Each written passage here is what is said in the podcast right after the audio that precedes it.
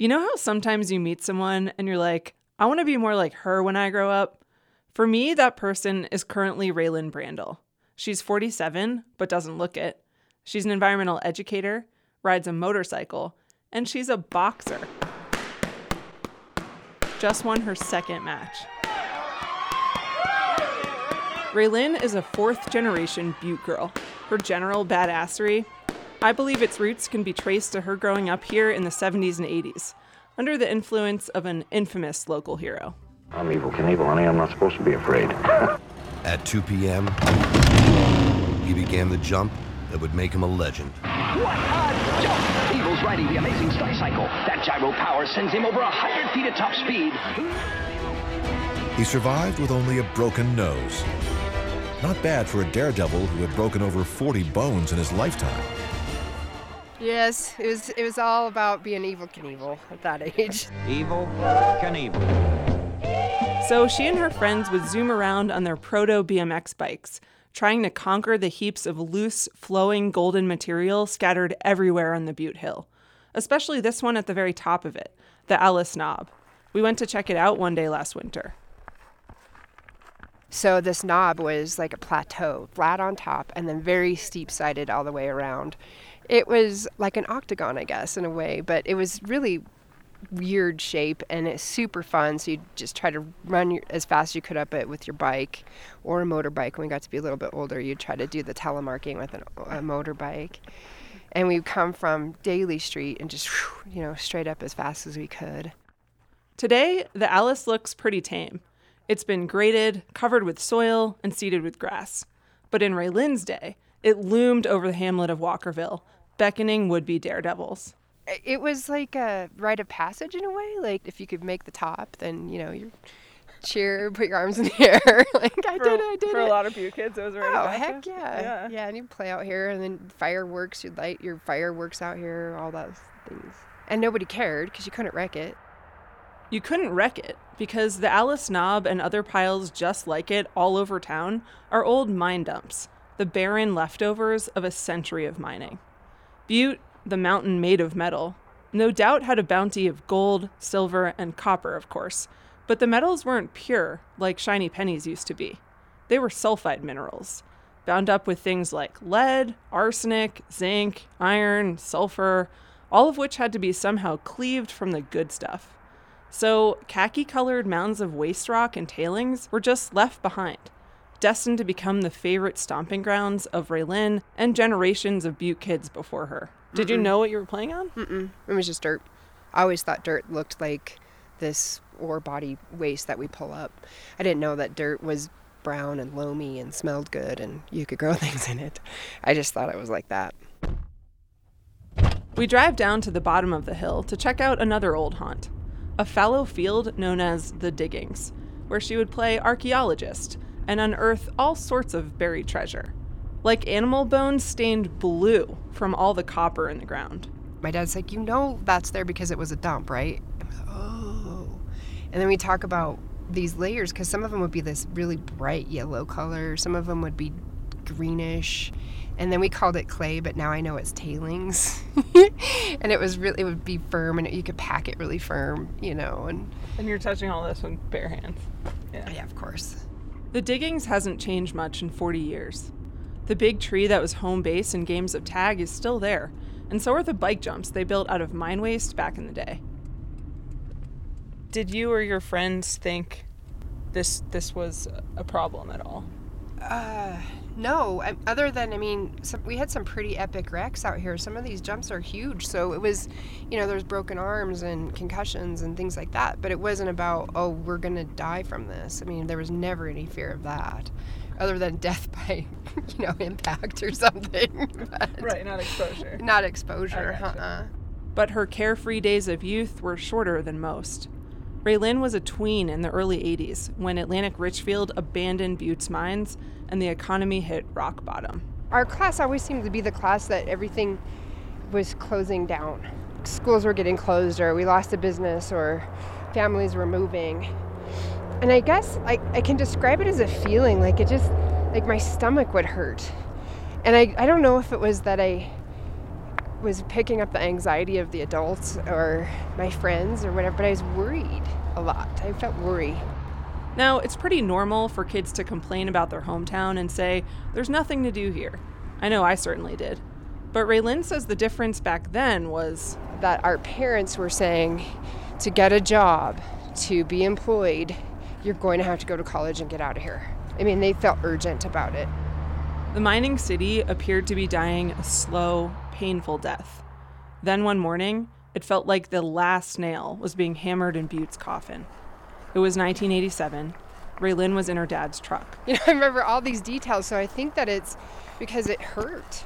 He was giving her a ride to Butte High School, like he did every day. My father and I were just driving right here on Kaw, and we were heading kind of north, and it was on the radio about the... This is after the closure of the mine, but it was on the radio. We're listening to a radio show about Butte being declared a Superfund site. Her dad got very quiet and listened carefully. Finally, the story kind of gets over, and he's like, well, I don't know how that's going to go. And I asked him, I go, well, what's a Superfund? What does that mean? And he said, well, my dad was great. He always looked things up or got more information. He goes, well, I got to understand it more. He goes, but it sounds like we're being declared an environmental disaster. I'm Nora Sachs. Welcome to Richest Hill, a podcast about the past, present, and future of one of America's most notorious Superfund sites, from Montana Public Radio. Richest Hill is supported by Sierra Nevada Brewing Company, family-owned, operated, and argued over since 1980, reminding listeners to think for themselves, but drink with others. SierraNevada.com. Butte teenager Raylan Brandle didn't know what Superfund meant, because back in the 1980s, nobody did. It was brand new. But while Butte's mining industry made Montana great and electrified America, the flip side of the boom was an environmental bust. One so big, it not only left open wounds on the Butte Hill, it turned an entire river into an industrial sacrifice zone. So today, we're taking a look at the dawning of the Superfund era and the origins of the government program designed to force whoever made the mess to clean it up. This is episode 5, Out of the Frying Pan, Into the Fire.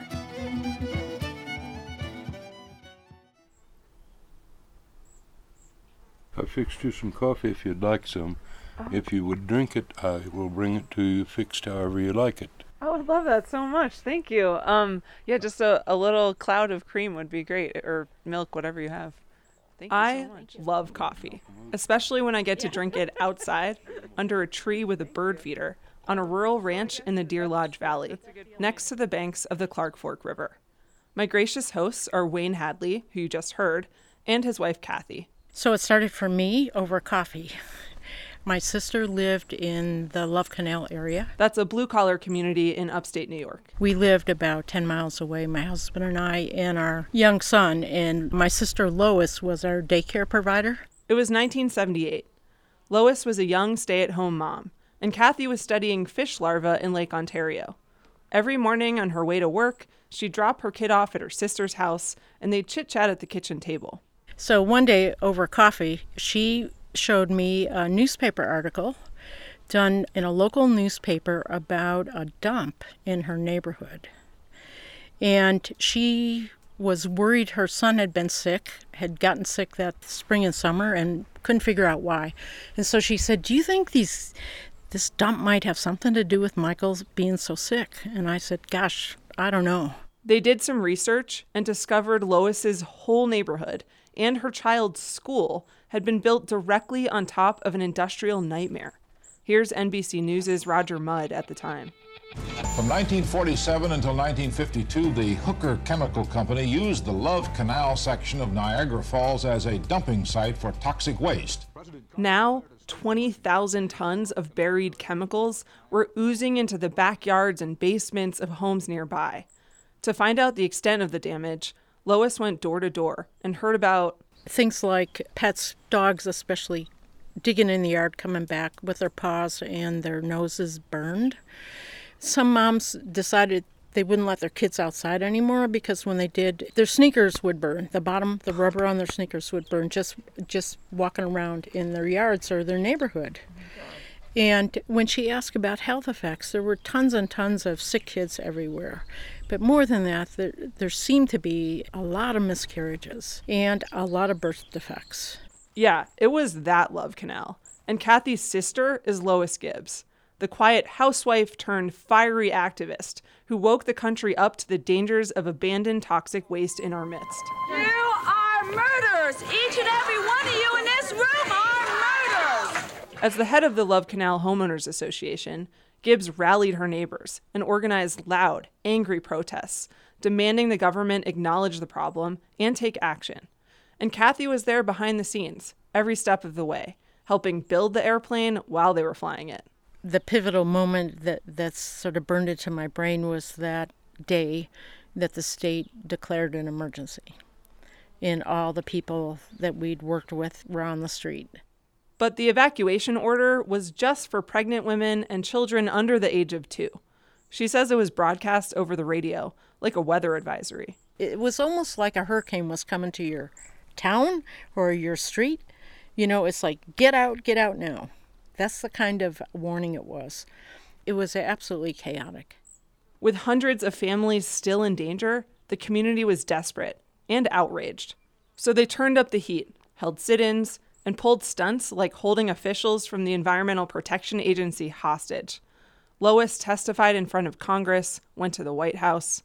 Finally, in 1980, after 2 years of fighting, they won. President Carter agreed to use federal aid to permanently relocate all residents and clean up the site. The whole question of the disposal of hazardous waste, especially toxic chemicals, is going to be one of the great environmental challenges of the 1980s. There must never be, in our country, another Love Canal. Thank you very much. Jimmy Carter really sort of broke the dam. And then shortly thereafter, the Superfund law was passed in Congress. It's called CERCLA, but yeah. And I hope I don't have to tell you what all those letters mean. CERCLA stands for the Comprehensive Environmental Response, Compensation, and Liability Act. It's a mouthful, all right, but the idea behind it is pretty straightforward. The polluter pays. The new law gave EPA the authority to respond to uncontrolled or abandoned hazardous waste sites, figure out who is responsible for the mess, and make them clean it up. It's informally known as Superfund because originally, the law created a tax on the chemical and petroleum industries. Those monies went to a trust fund that EPA could use to pay for cleanups when no responsible party could be found, so taxpayers wouldn't have to. Kathy says when Superfund passed, we were just really happy because we knew having lived through the dangers of one toxic waste site, that we were sure there were lots of them all over the country. The officials, whether they're local, state, or federal, had no roadmap to deal with them. So this would be a roadmap, and other people would not be going through the same thing, we thought, that Love Canal people did. When the Love Canal battle was over, Lois Gibbs went on to be a leader in the environmental justice movement. But Kathy and her family were ready for a break and some peace and quiet. We thought maybe we should go to this place, the state of Montana, who we visited a number of times. And it's this beautiful, magnificent, wonderful landscape with these gorgeous mountains, right? And clean water and clean air. So they packed up their lives in New York and headed west. I mean, we had nothing but our camper and our son and hope. Eventually, they settled down near the sleepy little town of Deer Lodge. Deer Lodge is about 40 miles northwest and downstream of Butte, but it feels like it's a world away from the black heart of Montana, the epicenter of greed, power, and industry.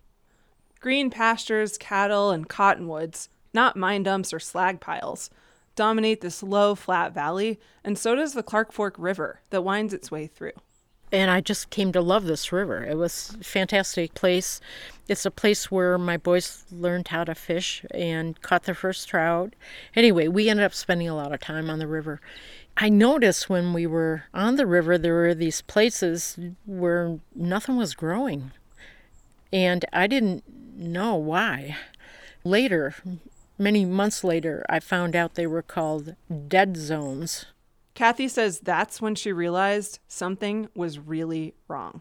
The Hadleys had moved to western Montana to escape America's industrial blunders, but they soon found out they had landed on the banks of the area's largest river basin, the Clark Fork of the Columbia River, which empties into the Pacific Ocean, and one of its most heinously polluted. This is Kathy's husband, Wayne, again, talking about their reaction. What did you think about that Superfund designation back then? We kind of laughed about out of the frying pan into the fire. So you had to work hard to come from the first Superfund site, and one of the most toxic, to the biggest. A lot of myth and lore swirls around the massive family of Superfund sites that spans the upper Clark Fork River Basin. Its existence seems taken for granted, like grizzly bears or wildfires. Clearly, something big happened. But not being from around here and all, I wasn't born knowing its genesis story. The when, how, and why Butte's mining industry trashed an entire watershed. So I jumped at the chance to spend some time on the water and see those dead zones for myself.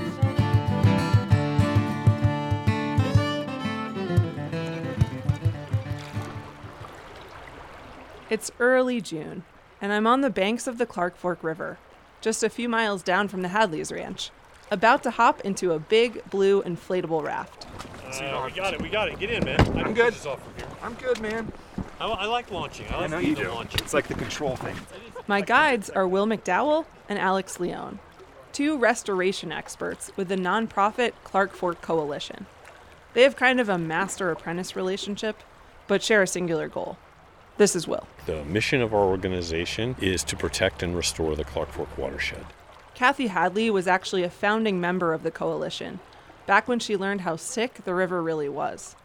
Staff like Will and Alex float the Clark Fork to monitor how the Superfund cleanup is going and get the public involved. Today, I'm a pilgrim on their journey.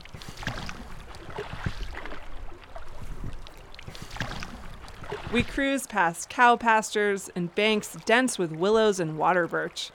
To my untrained eye, the river corridor looks pretty lush with vegetation and feels alive. What do you see out? Osprey! That's a fish eater. But we begin to find clues that strange things are afoot on the Clark Fork River. Alex points out that in certain layers of the bank, plant roots are mysteriously missing. Then we turn a corner into a patch of earth the size of a baseball field that's completely bald. So let's go into the slickens, because this is like one of the nastiest ones. I've heard that slickens are zones of mine tailings so concentrated and so contaminated with heavy metals like copper, cadmium, lead, zinc, and arsenic that nothing will grow. But I've never seen one up close until now. 1, 2, 3. I scramble out of the raft after Alex and up onto the bare mud. Under my sandals, it's squishy, like a waterbed.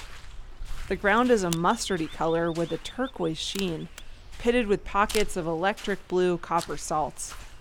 I have this weird sensation that we've teleported to a poisoned planet. It's like an otherworldly, like, moonscape, somewhat, you know? It reminds me of the Southwest, and it reminds me of the moon at the same time. But Will, who's a hydrogeologist and biologist by training and has been doing conservation and restoration work for more than 3 decades, is way past feeling any sense of awe. This is a shocking scene, really, that we're standing in. We're looking at bright orange slickens, not a single blade of grass growing on it, dead stumps preserved in the slickens from 100 years ago, bright turquoise, copper, fluorescing up to the surface, green slimy water ponding up on the slickens, and then behind it you see the beauty of Montana. You see the Anaconda Range, you see the Flint Creek Range, snow-capped, and then in front of us we see nothing but devastation, death, and contamination. I mean, is this hard for you to look at, considering you do so much work in this area? I don't see anything redeeming about it. Some people can see beauty in this. All I see is a horrible, horrible mess that's not only killed all the life on the site that we're looking at, but it continues to kill life off-site as wind and water transport this material somewhere else. all the nasty stuff embedded in the tailings is toxic at varying degrees to us, plants, and especially fish. And yet, here in this peaceful valley, 40 miles from Butte, we're surrounded by cattle ranches, not copper mines. So how on earth did it get here? And how far downstream does Butte's toxic mining legacy reach? We'll pick it up there after this short break. Hey there, I'm Nick Mott, producer here at Rich's Hill, and I'm chiming in because it's really unique what we're able to do here at Montana Public Radio. We spend months reporting and producing long, important stories, like Rich's Hill. To give you stuff like this, the content you want, we need you. Listener donations help make Rich's Hill possible. If you're a fan of the show, would you consider making a financial contribution to support our podcast? Doesn't matter how big, doesn't matter how small. Without you, we just couldn't do it. Go to buttepodcast.org and look for the Donate tab. Thanks for letting us know you care. Richest Hill is supported by Sierra Nevada Brewing Company, family-owned, operated, and argued over since 1980, reminding listeners to think for themselves, but drink with others. SierraNevada.com.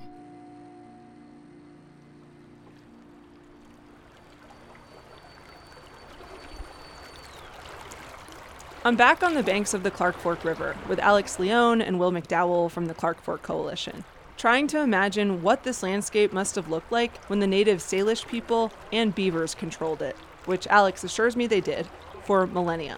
He says, this whole area would have been covered with riparian vegetation. There would have been channels going every which way. It would have been hard to find where the river actually was. In the 1800s, the European settlers and their mining and ranching began to take their toll. And then, in May 1908, so did Mother Nature. Will tells me that spring, it started raining, and it didn't stop. I heard 33 straight days of rain at this time of year on a substantial snowpack, and it was very concentrated heavy rains in the Butte area particularly. Butte sits high up in the northern Rockies, at the easternmost headwaters of the Clark Fork River, what used to be a tiny mountain stream called Silver Bow Creek. But by the turn of the 20th century, during Butte's copper boom, the stream was an industrial sewer. Waste from Butte's mines and Anaconda's smelter was dumped right into Silver Bow Creek, or piled high on its banks, flushing seasonal doses of poison downstream. Then came the Great Flood of 1908, the biggest flood on record. Will says the Clark Fork River, which here is about 50 to 70 feet across, swelled over a quarter mile wide in some places. And I talked to a guy downstream of Deer Lodge whose grandpa recounted to him when they were ranching down there what it was like. Their house is a good, over almost a third of a mile from the river. They said the water was up on their front porch, and to get to Garrison, which is a few miles downstream of them, they had to get in a boat and row down to Garrison from their front porch. In 1908. In 1908, during this flood event, yeah. I gotta say, it all sounds pretty biblical, because the sins and cast-offs of industry gathered at the headwaters didn't stay there. Thanks to gravity, water flows downhill. So during the Great Flood, the genie escaped from the bottle. Millions of tons of junk was swept into Silver Bow Creek and the Clark Fork River down below. And everywhere the muddy brown waters slowed, dirty sediments dropped out all across the floodplain, especially around here, where the river meanders through this low, flat valley. This ranch has some of the worst contamination of any place in the upper Clark Fork, just because of where it's located physically on the landscape. Obviously, this chunk of the river hasn't been cleaned up yet. But when its turn comes, the floodplain will have to be recreated from scratch. Will's watched it happen on other sections. When they're building it, it looks like somebody's building a Walmart parking lot. You're just looking for hundreds of yards across bare dirt. It looks like an industrial site when it's happening. First, the contaminated areas are scraped away with excavators. Thousands of dump truck loads of dirty dirt get hauled away. Fresh, clean soil is brought in, and the banks are replanted with riparian vegetation. The idea is, once the poison is gone, then the healing can begin. There's a huge opportunity the state of Montana is living right now to restore a river ecosystem on a giant scale. I mean, we're talking, Montana's counties are big, right? We're talking about Missoula County, Granite County, Powell County, Deer Lodge County, Silver Bow County. We're talking about a whole swath of the western part of the state that's undergoing a major cleanup and restoration program. The river is a tie that binds. The Great Flood wreaked ecological havoc on more than 140 stream miles of this watershed. That's like driving from Washington, D.C. to Philadelphia. But the devastation gave birth to something, too. One of the largest complex of Superfund sites in the country. The state is in charge of this puzzle piece of the cleanup, the river's reconstructive surgery. It's projected to cost more than $100 million. And advocates like Will and Alex believe when it's done, the river can and will make a comeback. I think we're on a great path. I'm really grateful that the Superfund existed. I think without it, we'd be in a hell of a fix right now. Where are we going to come up with hundreds and hundreds and hundreds of millions of dollars to clean up all these messes? There's no way. This is a crucial point. Because of a little thing called retroactive liability in Superfund law, the state of Montana is doing the cleanup on the river, but they're not paying for it. Atlantic Richfield is. ARCO, the gasoline that could save you up to 30 cents a gallon. That's the oil company that bought out the Anaconda Copper Mining Company back in 1977. Get out of the dark and compare ARCO prices. That's something we'll be diving into later on, trust me. So far, less than one-fifth of the river that's going to be rebuilt has been cleaned up. So the state has a long way to go. And with so much ancient contamination haunting its banks, Will feels a sense of urgency. If we don't do this cleanup right and do it efficiently, right now with the resources available, it won't happen. And your generation and the next generation will keep looking at it going, damn, I wish we hadn't missed the chance. We hadn't missed the boat. Okay, but here's the kind of crazy thing.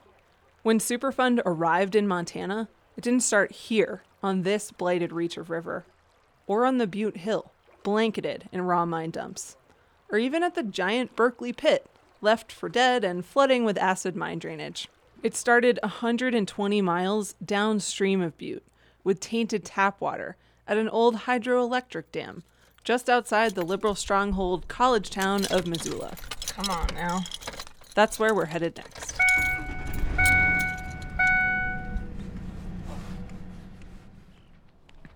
Okay, I've now driven 2 hours west from Butte and I'm standing on a forested bluff at Milltown State Park, Montana's newest, which is just outside of Missoula. Semis and Subarus speed by on the interstate, slicing through the green valley. Cliff swallows swoop and soar overhead.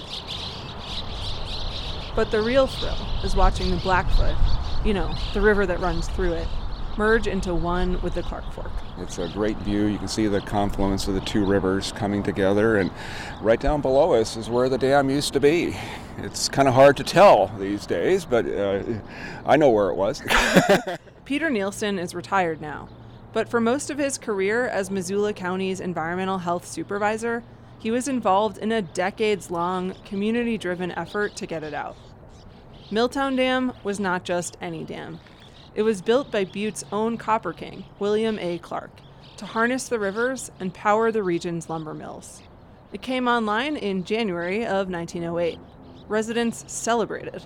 And it was that same year that we had the flood of record on the Clark Fork, something exceeding the 100-year flood. Right. The watery chaos that left a lethal trail of mining sediments up and down Silver Bow Creek and the upper Clark Fork River delivered them all the way here, too. But this dam acted like a big plug. So 6.6 million cubic yards of toxic sludge piled up behind it, then settled to the bottom of the mile-long reservoir, 20 to 30 feet deep.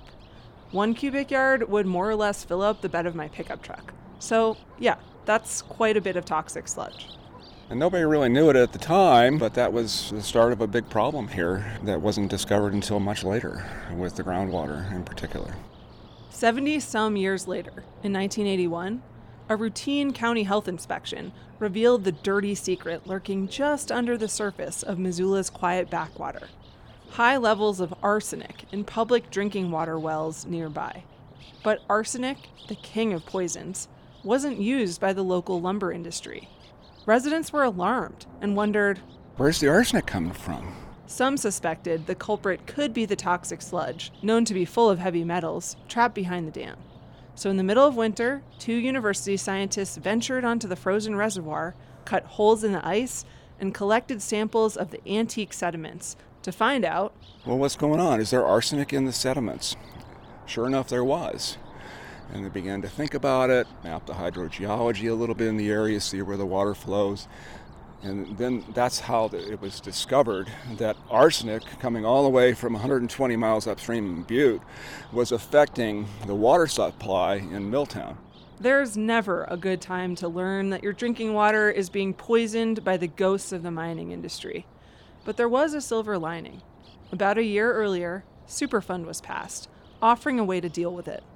Peter says the community and elected officials at every level of government lobbied EPA to put Milltown on the who's who of top toxic places, the Superfund National Priorities List. So we had a lot of political pressure generated towards doing something about Milltown, and everybody then started to say, well, wait a second, where's this all coming from? What about upstream? The pressure, plus mounting scientific evidence, worked. In 1983, EPA designated 3 Superfund sites in the Clark Fork Basin: Milltown Reservoir sediments, the Anaconda smelter, and Silver Bow Creek. The first in Montana, and some of the earliest in the whole country. What was the thinking here of trying to get this new law applied to Milltown? Well, I think there was a lot of wishful thinking about what it might do, and a lot of hopeful thinking that it might be an immediate savior, and that soon there would be a remedy that would be paid for. I don't think we all understood the process and how it really worked and how long it would take. He says a lot of the struggle is baked into the way Superfund is set up. The government says, we have a problem. You're responsible for creating that problem to ARCO. ARCO is short for Atlantic Richfield Company. You go fix it. You're going to pay to clean it up. And ARCO says, no, I'm not. And the government says, yes, you are. And then ARCO says, no, we're not. You get the idea. Early on, Superfund did help get a replacement water supply for the 33 at-risk households in Milltown. But EPA's original cleanup fix was basically to declare the polluted aquifer off limits and leave the dam in place. And frankly, this kind of simmered along for a long time after that. Ironically, to me, it really wasn't until something happened that killed a bunch of fish that the public interest turned on real strong. One winter, in 1996, a huge ice jam scraped up the reservoir's buried sediments. Metal-laden silt spilled downstream. The next spring, more than half of the fish in the river were dead. Peter says that's when everything changed. Missoula, where breweries make beers named Trout Slayer and Shadowcaster, decided the old dam was a threat to public health and the watershed, and had to go. Folks here figured out pretty quickly they'd have to be the ones to make that happen. Think of Superfund as a big refrigerator sitting in your kitchen in the middle of the room. It's like, if you don't push it out of the way, it ain't gonna move. And as soon as you stop pushing, it's not gonna move anymore. So if you wanna make it work for you, you gotta push it. And you gotta push it in the right direction, and you gotta keep pushing it, because it's just gonna languish otherwise. The Clark Fork Coalition spearheaded a campaign calling for removing the dam and restoring the river, with billboards yelling sassy slogans like, "Not all time bombs tick." Peter helped get other local government officials on board, and EPA got a lot of mail, like 10,000 postcards and letters in support of dam removal. Suddenly they were getting more comment on this Superfund site than they had gotten on any Superfund site in the country ever, and it was not even a public comment period. Peter says over time, Missoulians came up with a lofty vision for what a permanent cleanup and river restoration should look like, and wouldn't back down or settle for less for more than 2 decades. Today, Milltown is widely touted as a Superfund success story. This dam was removed, and these sediments were cleaned up, this aquifer restored, and this river protected 30 years later. There are signs of hope there that we can do this elsewhere too, hopefully.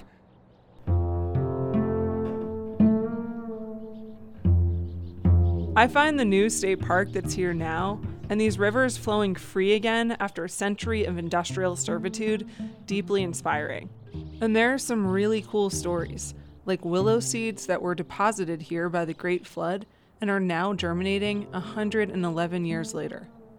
But to be honest, I feel a little jealous too, and find myself wondering out loud, why is the cleanup all done here and not up in Butte the source of the historic pollution, where 35,000 people live? Peter says that's a valid question, one he hears a lot.